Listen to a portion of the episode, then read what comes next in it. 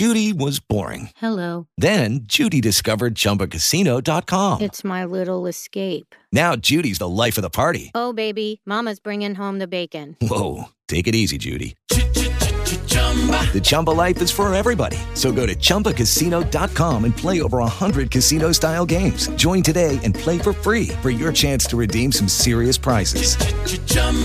Chumba Casino dot com. No purchase necessary. Void where prohibited by law. eighteen plus terms and conditions apply. See website for details. With Lucky Land Slots, you can get lucky just about anywhere. Dearly beloved, we are gathered here today to... Has anyone seen the bride and groom? Sorry, sorry, we're here. We were getting lucky in the limo and we lost track of time. No, Lucky Land Casino, with cash prizes that add up quicker than a guest registry. In that case, I pronounce you lucky. Play for free at Lucky Land Slots dot com. Daily bonuses are waiting. No purchase necessary. Void where prohibited by law. eighteen plus. Terms and conditions apply. See website for details. Salve a tutti e benvenuti in questa puntata di Sim Racing Podcast. Questa maledetta guerra che stiamo combattendo con il covid diciannove ci sta costringendo a centellinare le uscite e limitarle solo alle necessità improrogabili della spesa e di pochissime altre cose. E mi raccomando, perché dovrà essere così ancora per qualche settimana, soprattutto nel rispetto non solo della collettività in cui viviamo, ma nel rispetto di chi sta letteralmente dando la vita per combattere in prima linea questo maledetto virus. Per noi appassionati di sim racing tutto questo ha un lato tra virgolette positivo, stiamo, ci stiamo vedendo molto di più online, stiamo partecipando a gare più o meno importanti con molta più frequenza e, e infatti i, i, i risultati di tutto questo si vedono perché i server sono zeppi, eh, spesso le gare si interrompono per dei crash, eh, insomma eh, e poi soprattutto tutto il motorsport vero si sta buttando a capofitto nel mondo del sim racing. Sarà la definitiva consacrazione di questo settore? Io credo proprio di sì. Ne ho scritto anche eh, un articolo su Motorsport Republic, in descrizione metterò anche il link. Oggi in questa puntata con chi ne parlo? Eh, con Marco Massarutto, cofondatore e product manager della Kunos Simulazioni, questo gruppo di bravissimi e visionari ragazzi che, che sta dietro Assetto Corsa e adesso Assetto Corsa Competizione. Bene, con Marco parleremo di quello che sta vivendo il motorsport simulato, parleremo di un po' di ehm, novità di Assetto Corsa Competizione. Buon ascolto. Sim Racing Podcast. Podcast. Tecnologie, tecniche, tutorial, curiosità e anticipazioni. Il sim racing dalla voce dei protagonisti.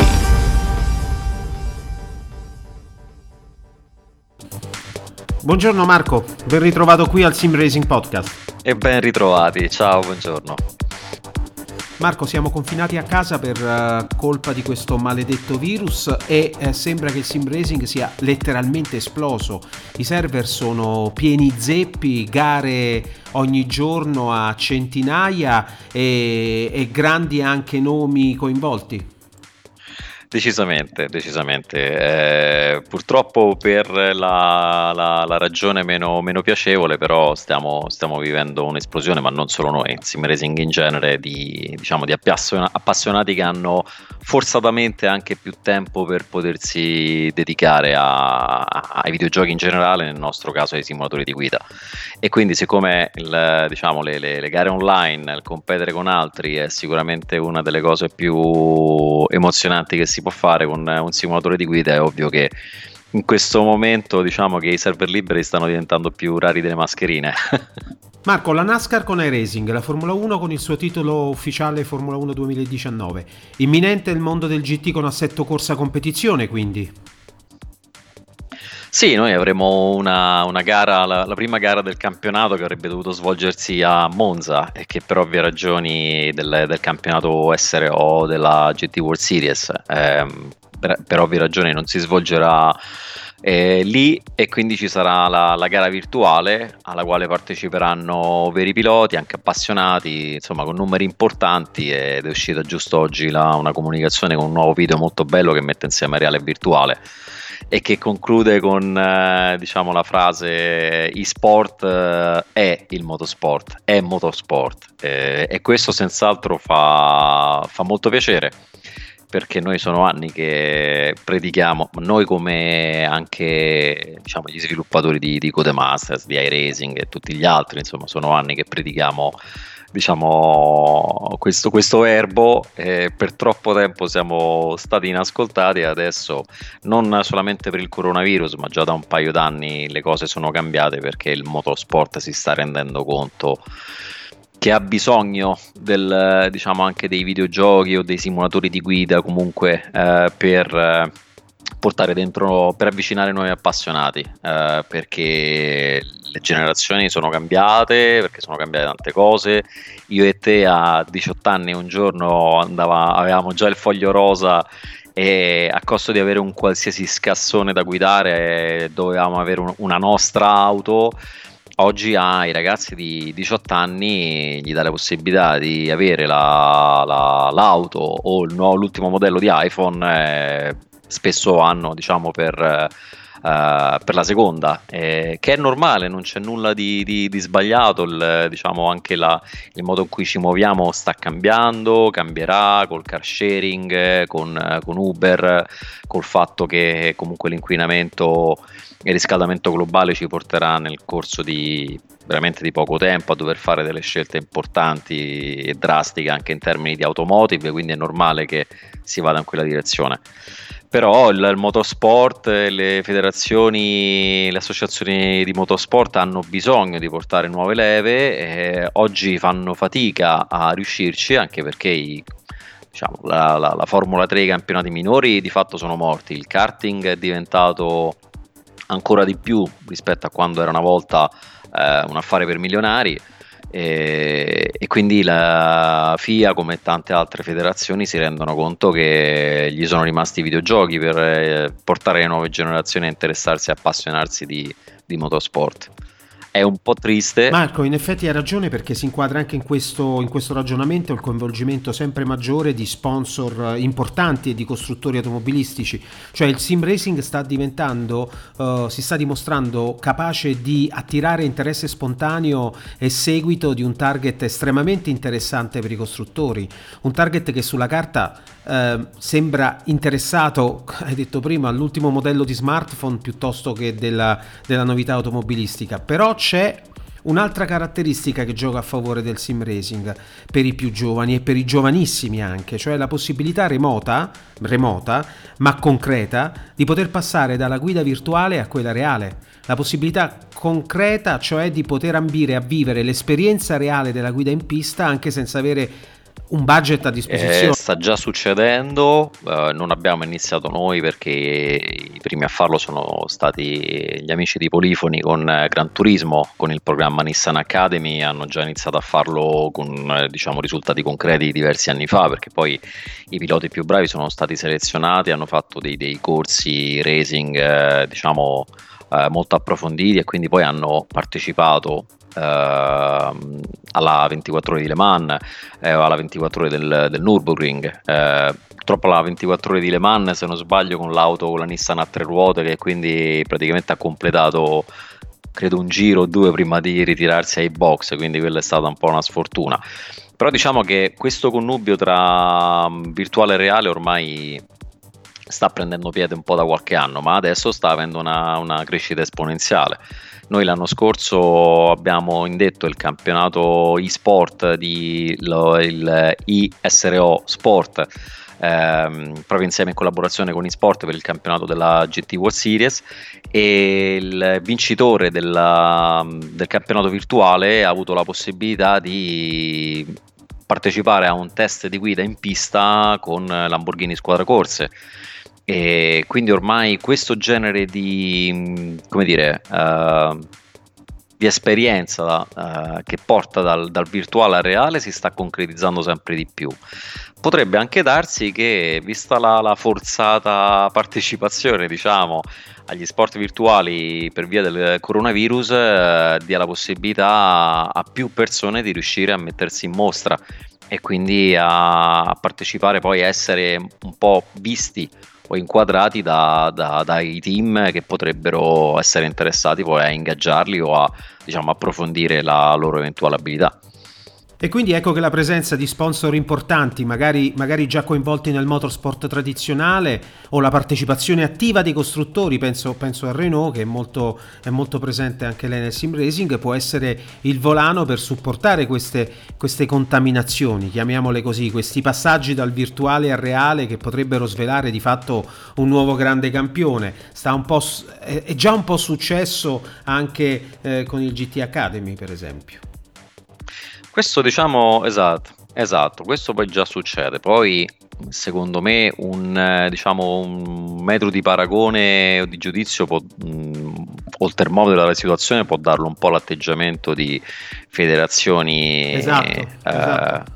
molto grandi e delle fantiche, se vogliamo, come la stessa FIA o la o A C I Sport, che eh, su questo argomento sono state estremamente dormienti per eh, un po' troppo tempo, ma proprio l'anno scorso e all'inizio di quest'anno hanno di fatto inaugurato la, diciamo, le federazioni virtuali per il motorsport, eh, sia in Italia che a livello internazionale.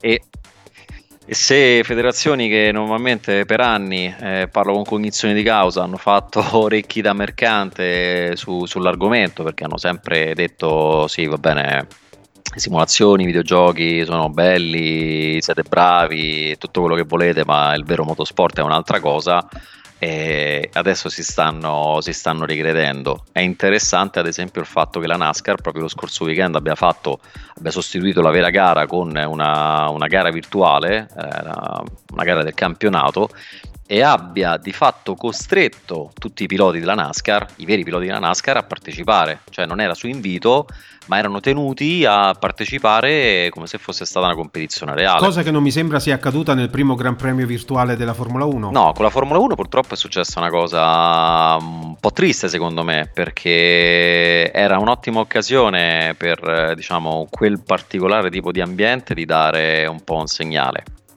Invece c'è stato un po' un mischione tra, diciamo, piloti uh, reali, uh, youtuber, uh, bloggers, e con um, presenze importanti quali quella di Verstappen, che ha um, tranquillamente dichiarato che non avrebbe partecipato perché non utilizza Formula uno duemiladiciannove di Codemasters per allenarsi. E lui vuole essere sempre competitivo e quindi non eh, riteneva di non essere interessato, con altri che hanno tranquillamente ignorato e glissato l'evento. Questo diciamo che è un, è un po' un peccato, perché ehm, ci sarebbe l'opportunità, ecco, visto che c'è, si, si cercano di dare, fare tanti sforzi a livello di associazioni e federazioni oggi per provare a utilizzare questo media, e quindi diciamo che, per carità, non devono essere obbligati, non dovrebbero essere obbligati. Ehm, però potrebbe essere una, una buona occasione che, almeno per quanto riguardato la prima gara di Formula uno, è andata sicuramente persa, perché poi alla fine, al di là del discorso è simulazione, non è simulazione, è più gioco, è realistico, non è realistico, è comunque un'ottima occasione anche per il pubblico, per dare agli appassionati di Formula uno, che magari avrebbero potuto guardare da casa, visto che devono stare a casa, comunque un gran premio virtuale. Poteva essere un'ottima vetrina per, diciamo, avvicinare più persone a questo tipo di media, e anche per la Formula uno per risultare, diciamo, un pochino più, come dire, simpatica agli occhi del pubblico, no? Ed essere un po' meno distaccata. Assolutamente d'accordo. Senti Marco, veniamo su Assetto Corsa Competizione. Oramai sta seguendo le orme del successo di Assetto Corsa, perché il gradimento è, decis- è, è decisamente crescente, sì. ad ogni, sì. ad ogni release. Eh sì, quanto pare sì, nonostante, diciamo, sia un prodotto strettamente legato al campionato G T, quindi alle G T da corsa, mentre in Assetto Corsa uno puoi guidare di fatto qualsiasi tipo di auto, dalla vecchia cinquecento fino all'ultima Ferrari, e abbiamo continuato a lavorare sul, su competizione per affinarlo sempre di più, e questo ha portato a un, diciamo, un, un'affezione da parte del pubblico sempre più ampia.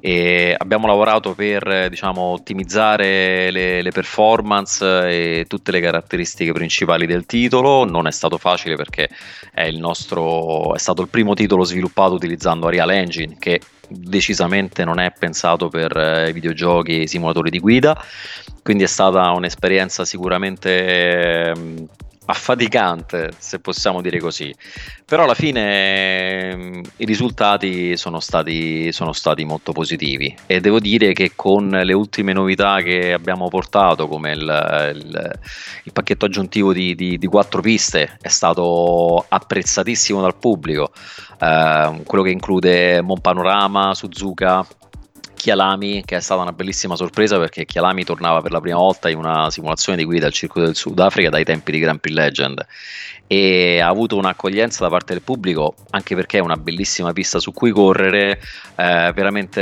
veramente ci ha fatto molto piacere, perché insomma è impegnativo realizzare una pista che poi sta così lontana da, da casa. E quindi... Ecco, proprio per rimanere in tema piste, eh, una delle cose che vi contraddistinguono a livello internazionale nel panorama del sim racing è proprio il fatto che voi le eh, realizzate tutte quante in laser scan, ma le piste più, in, più lontane, penso a Kyalami, penso a Bathurst, ma eh, le eh, realizzate sempre voi? Assolutamente sì. No, no, fate, tutte le piste vengono sempre mh, realizzate in house. Eh, poi per quello che riguarda il, diciamo, la, la fornitura dei dati laser scan, eh, in funzione eh, del fatto che quei dati siano già disponibili o meno, a volte mh, semplicemente acquistiamo il... i dati, il cloud, la mappatura in laser scan. Sì sì, però ad eccezione del circuito di Laguna Seca, che era già presente anche in Assetto Corsa, per il quale ci siamo avvalsi del, anche della consulenza del, dell'azienda toscana che aveva prodotto per Assetto Corsa uno come mod il Luca, il Luca Ring, che avevano fatto all'epoca un ottimo lavoro. Siccome in quel periodo eravamo veramente in eh, overflow e avevamo bisogno di risorse esterne, ehm, diciamo abbiamo deciso in quell'occasione, visto l'ottimo lavoro che avevano fatto con Luca Ring, di, come dire, testarli, e quindi ci siamo avvalsi anche del loro aiuto per realizzare, per realizzare Laguna Seca. Le altre piste sono state fatte, e quindi anche, siccome Laguna Seca è presente anche in competizione, diciamo è stata aggiornata in funzione delle, delle ultime eh, diciamo novità e upgrade che ha avuto la pista, però diciamo eh, anche quella è, viene, viene dalla Sescan. Marco, rimaniamo su Assetto Corsa Competizione. Il cambio di motore grafico con l'adozione di Real Engine ha rappresentato per voi una sfida importante. Mi ricordo l'altra puntata di questo podcast che abbiamo registrato nell'imminenza proprio dell'uscita di Assetto Corsa Competizione. Eh, mi ricordo la vostra tensione. Che è datata, te lo dico perché ce lo dice Skype, è datata, aspetta che te lo dico, duemiladiciotto, duemiladiciotto, esatto. Ecco. Martedì tredici febbraio duemiladiciotto. Fantastico, già il duemiladiciotto, è già passato tutto questo tempo. Mi ricordo la vostra tensione e soprattutto la vostra preoccupazione, perché non sapevate di fatto fino a dove potevate spingervi con Real Engine, ma soprattutto speravate di non incontrare problemi importanti.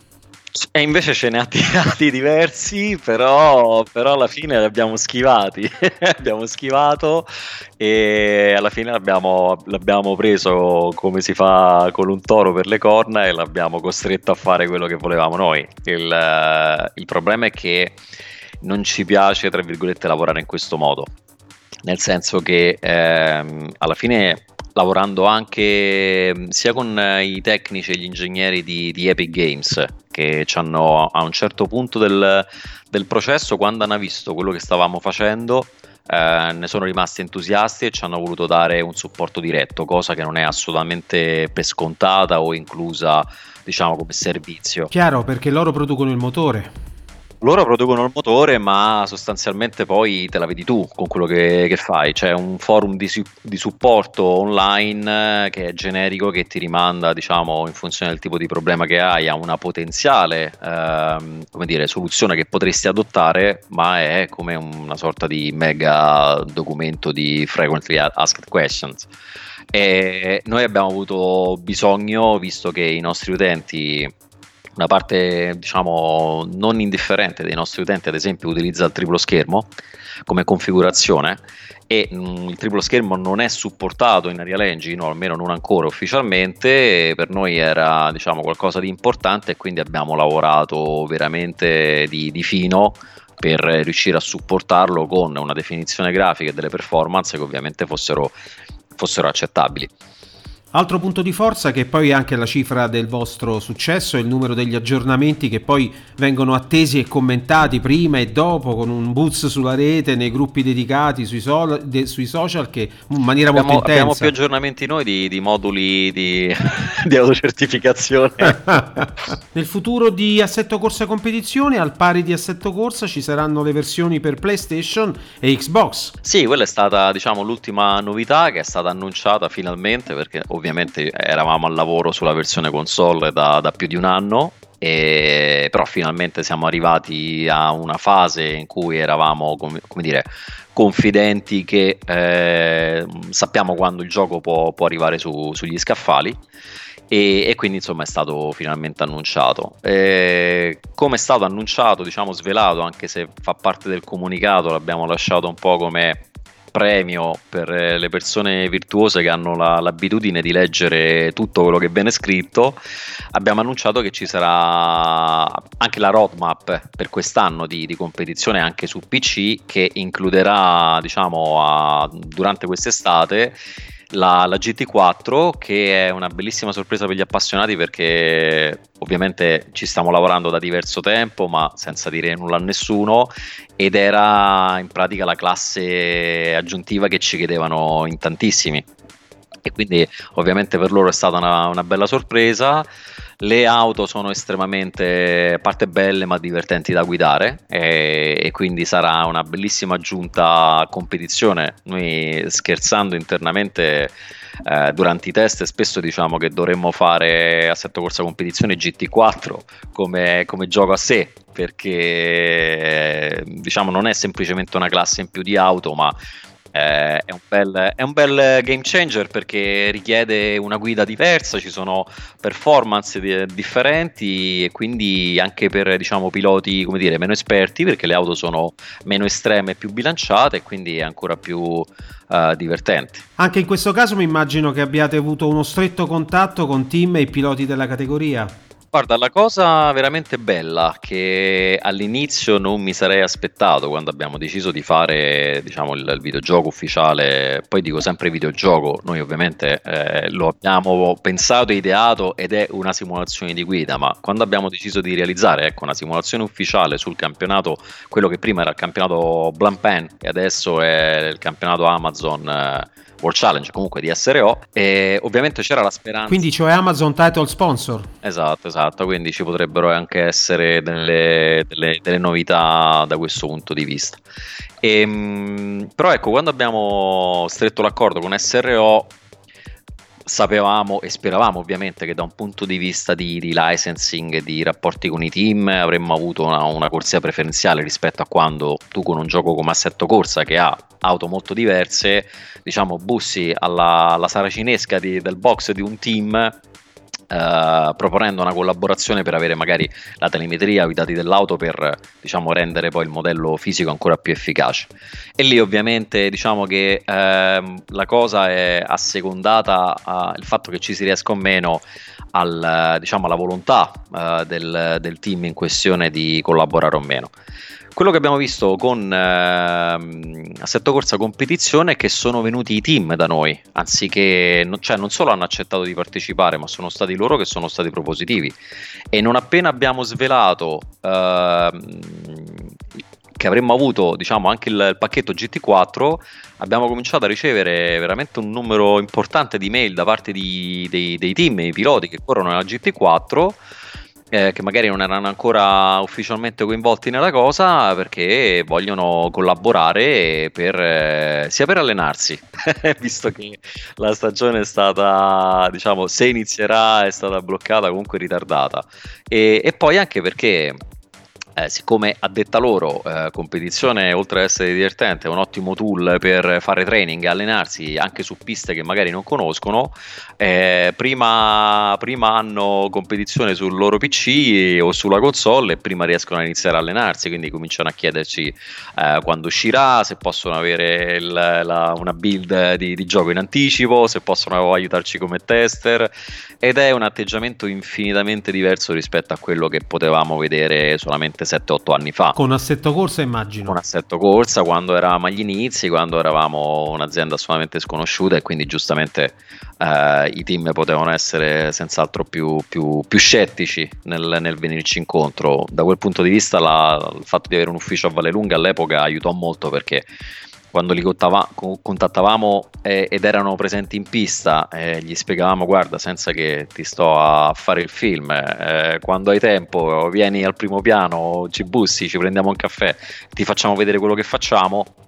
Una volta che, che, lo, che lo facevano, e si rendevano conto che prima di tutto non volevamo vendere nulla a nessuno, e che soprattutto stavamo facendo un lavoro che era, il cui obiettivo era quello di fare una simulazione che fosse il più fedele possibile. Quindi poi nel tempo sono iniziate tante collaborazioni importanti che durano tuttora, però sicuramente, ecco, lavorare a un prodotto ufficiale ci ha aperto una strada, ci ha fatto vedere in maniera ancora, ancora più diversa.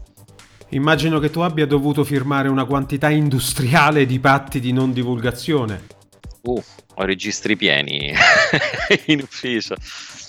L'essere il titolo ufficiale di una serie internazionale così importante ti ha, ti ha consentito di accedere non solo ai dati più segreti dei team, ma anche quindi al supporto e al collaudo dei piloti che quelle auto le guidano in ogni gara, con evidenti riflessi poi sulla qualità finale del prodotto.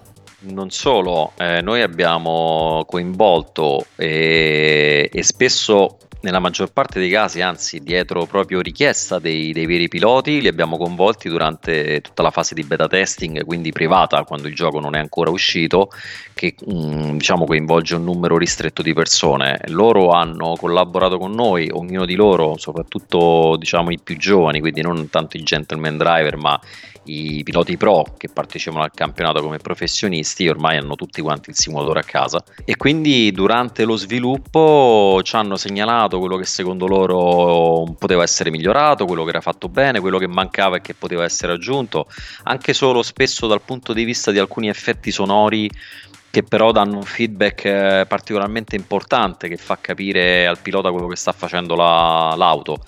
Uh, io quello che ho notato personalmente è stata, ecco, proprio la, la, la flessione del telaio, che quando è stata introdotta, eh, lavorando a stretto contatto con diversi piloti, eh, personalmente mi, mi ha dato un feeling eh, con l'auto impareggiabile. Feeling eh, con l'auto impareggiabile che poi hai potuto verificare di persona quando l'hai guidata. Yes. Ecco, che cosa ci puoi dire a proposito? Cioè, spesso ho ascoltato, e anche in questo podcast sono intervenuti piloti reali che testimoniano l'importanza del simulatore come acceleratore delle prestazioni finali, ma tu, salendo in macchina, come hai potuto verificare la bontà del vostro lavoro di sviluppo del simulatore? Sì, poi mi, mi ci sono rimesso molto prima di andare a fare il test, proprio per riprendere un po'. Premettendo che, allora, di auto sportive eh, in pista a Vallelunga e non solo ne ho guidate nel corso degli ultimi set, sette anni, tante, divertendomi tantissimo, però era la prima volta che guidavo un'auto racing pura, quindi cioè totalmente racing, gomme slick, tra l'altro anche con le wet, perché ovviamente quel giorno ha dovuto anche non piovere, venire giù il nubifragio. Uh, però poi è uscito il sole, quindi ho avuto la possibilità di fare un'esperienza completa, slick, eh, pista umida, pista asciutta, bagnata e via dicendo. E, mh, la cosa che mi ha colpito di più è stata, a parte, vabbè, l- quando ho tolto il limitatore in uscita dai box, è stato come se King Kong fosse arrivato da dietro e mi avesse dato un calcio al sedere della, dell'auto, perché mi sono proprio un'accelerazione incredibile, incredibile, perché con l'imitatore stai a cinquanta se non, se non sbaglio, e spingi il pulsante, la macchina va a pieni giri e ha avuto un'accelerazione fantastica, veramente eh, incredibile.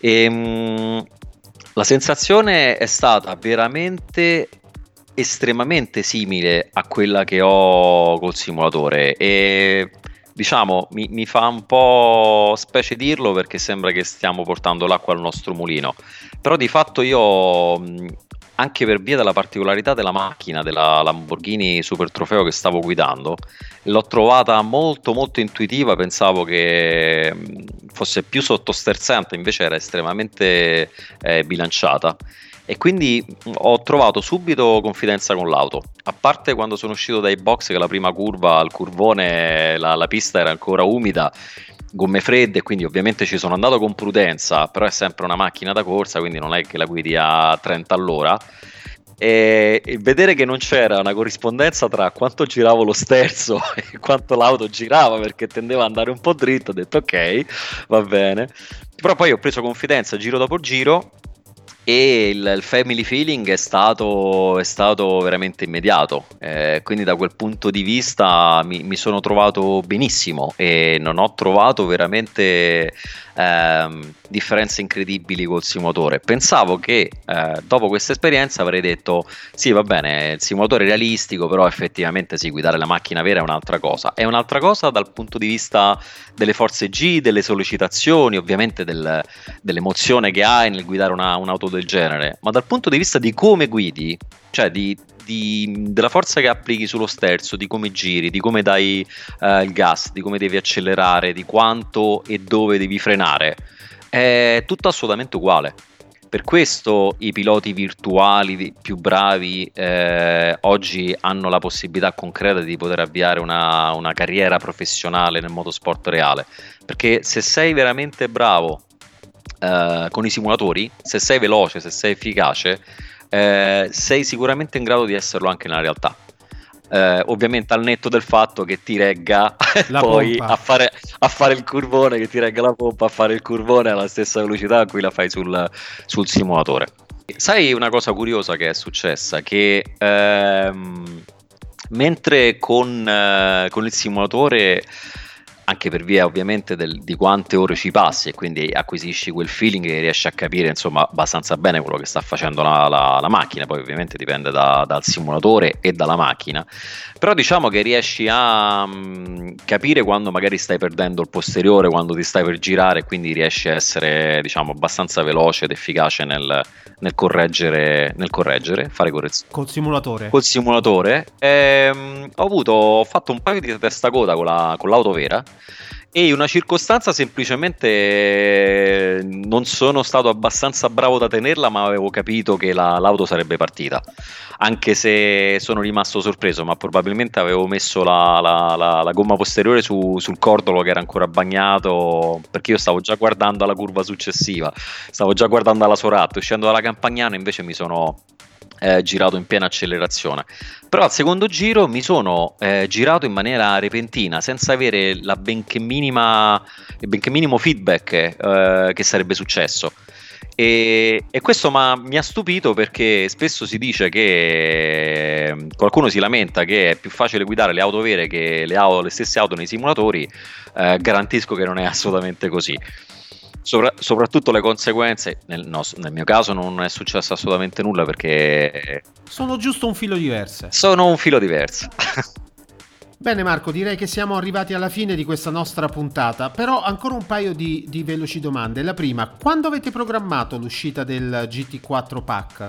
Eh, ci saranno altre news a riguardo? Allora guarda, innanzitutto a livello di date più o meno dovrebbe uscire a fine giugno mh, o entro la metà di luglio uh, il G T pack su, su P C. Il, il problema è che siccome noi nella produzione di questi contenuti ovviamente collaboriamo e lavoriamo a stretto contatto con le case costruttive, Eh, e in questo caso parliamo di Chrysler con la Camaro, eh, piuttosto che Aston Martin con la, con la Vantage o la Ginetta e via dicendo, e anche queste aziende che in questo momento sono chiuse, diciamo non abbiamo indicazioni a riguardo, eh, però se la situazione dovesse potarsi, per esempio era notizia di oggi che la, la, la Ferrari riaprirà, riaprirà gli stabilimenti il quattordici aprile, quindi magari ci potrebbero essere altre novità a riguardo, però potrebbe eventualmente esserci qualche ritardo perché il pack, il pack è ancora in produzione, non da parte nostra perché noi smart working eh, lo, lo siamo a prescindere da quando siete nati, da quando siamo nati, e quindi quello no, per noi non è, non è un problema, però diciamo che eh, siamo in attesa di, di dati che ancora non stanno arrivando, quindi da questo punto di vista vedremo, ma mh, dovremmo comunque stare in quella, in quella fascia, diciamo fine, fine giugno, metà luglio. Poi ci sarà il British Pack che includerà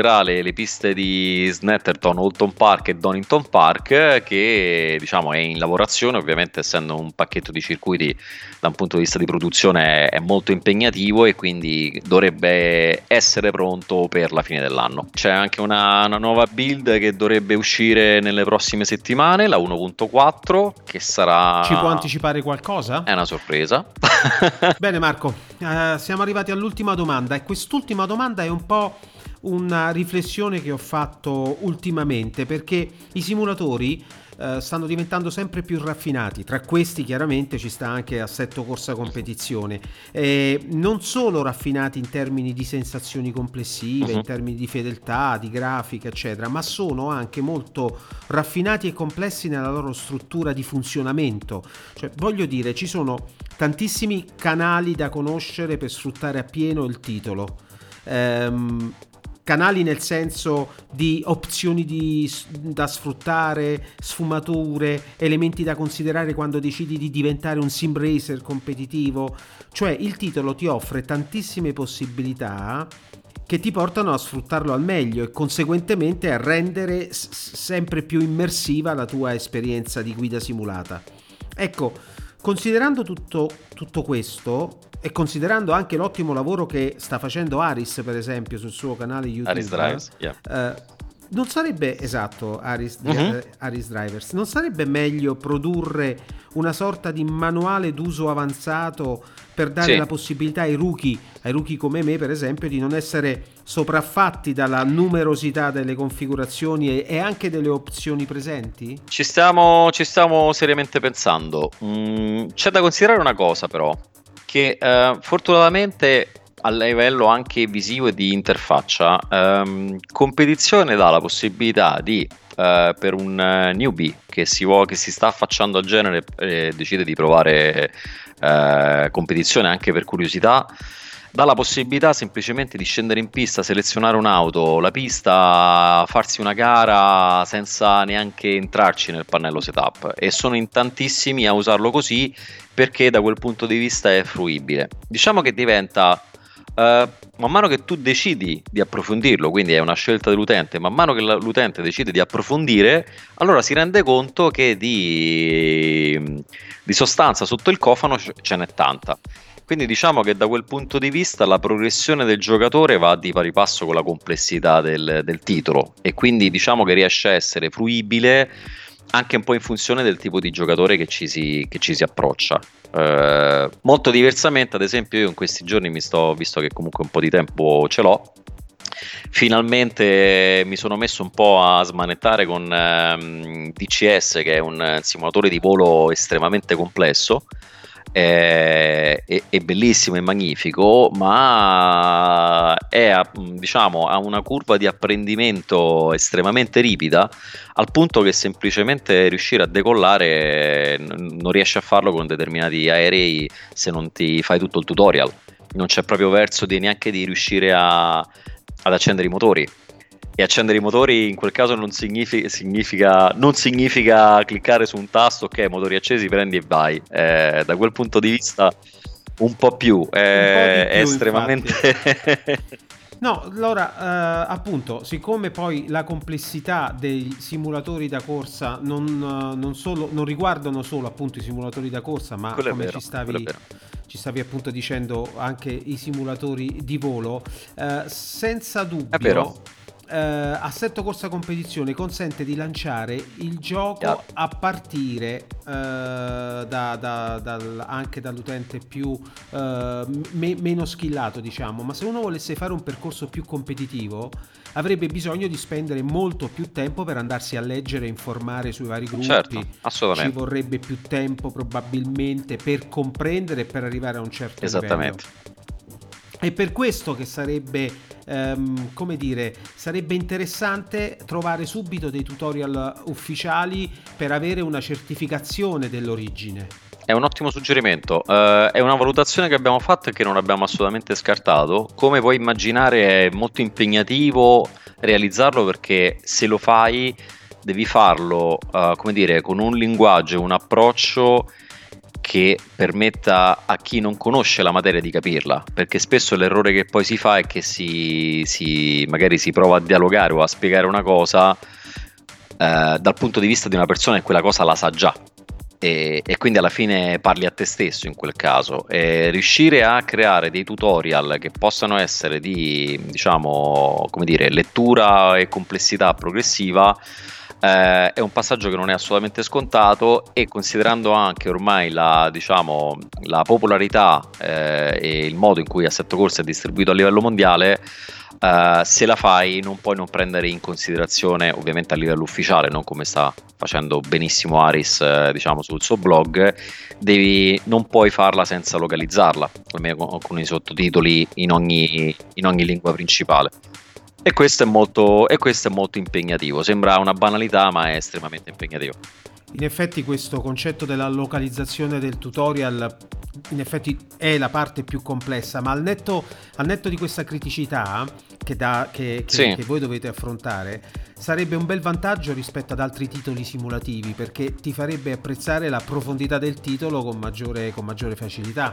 Certo, certo. Permette anche di apprezzare di più tutto il lavoro che c'è sotto, perché quando capisci la, la profondità del titolo, sai qual è una delle difficoltà della localizzazione? Che siccome in alcune lingue che ovviamente noi non parliamo, devi fidarti ciecamente della traduzione che viene fatta eh, diciamo dal, dal traduttore. Eh, cioè immagina di, di fare una guida o un manuale del gioco in cinese o anche in ungherese o in turco, eh, ci potrebbe essere scritta sopra la barzelletta di Pierino, io non lo saprei mai.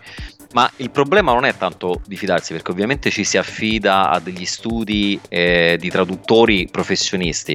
Il problema riguarda nello specifico le terminologie e le cose di cui parliamo nel nostro mondo, nel mondo motorsport, perché quello di cui hai bisogno è di una persona che eh, sappia correttamente tradurre nella propria lingua eh, un determinato concetto, magari relativo a una spiegazione del setup, ma che abbia anche, diciamo, ehm, come dire, esperienza e conoscenza del mondo motorsport, perché altrimenti, e l'abbiamo visto tante volte, ma non solo con i nostri titoli, ma anche in altre circostanze, Eh, alcuni termini vengono tradotti, tradotti as, as it is, cioè così come sono, e perdono totalmente di significato. Quindi diciamo che ci, ci riscontriamo anche con questa difficoltà, ma è senz'altro un, un suggerimento da molto valido. Marco, e con questo suggerimento eh, abbiamo finito la nostra puntata, siamo arrivati alla fine. Grazie per averci raccontato un po' del ricchissimo dietro le quinte della Kunos, e a questo punto arrivederci a presto. C'è il supplemento. Sì, chiamiamolo un supplemento a questo punto. Grazie Marco. Grazie a voi. Sim Racing Podcast, un podcast di Motorsport Republic Plus. podcast punto motorsport republic punto com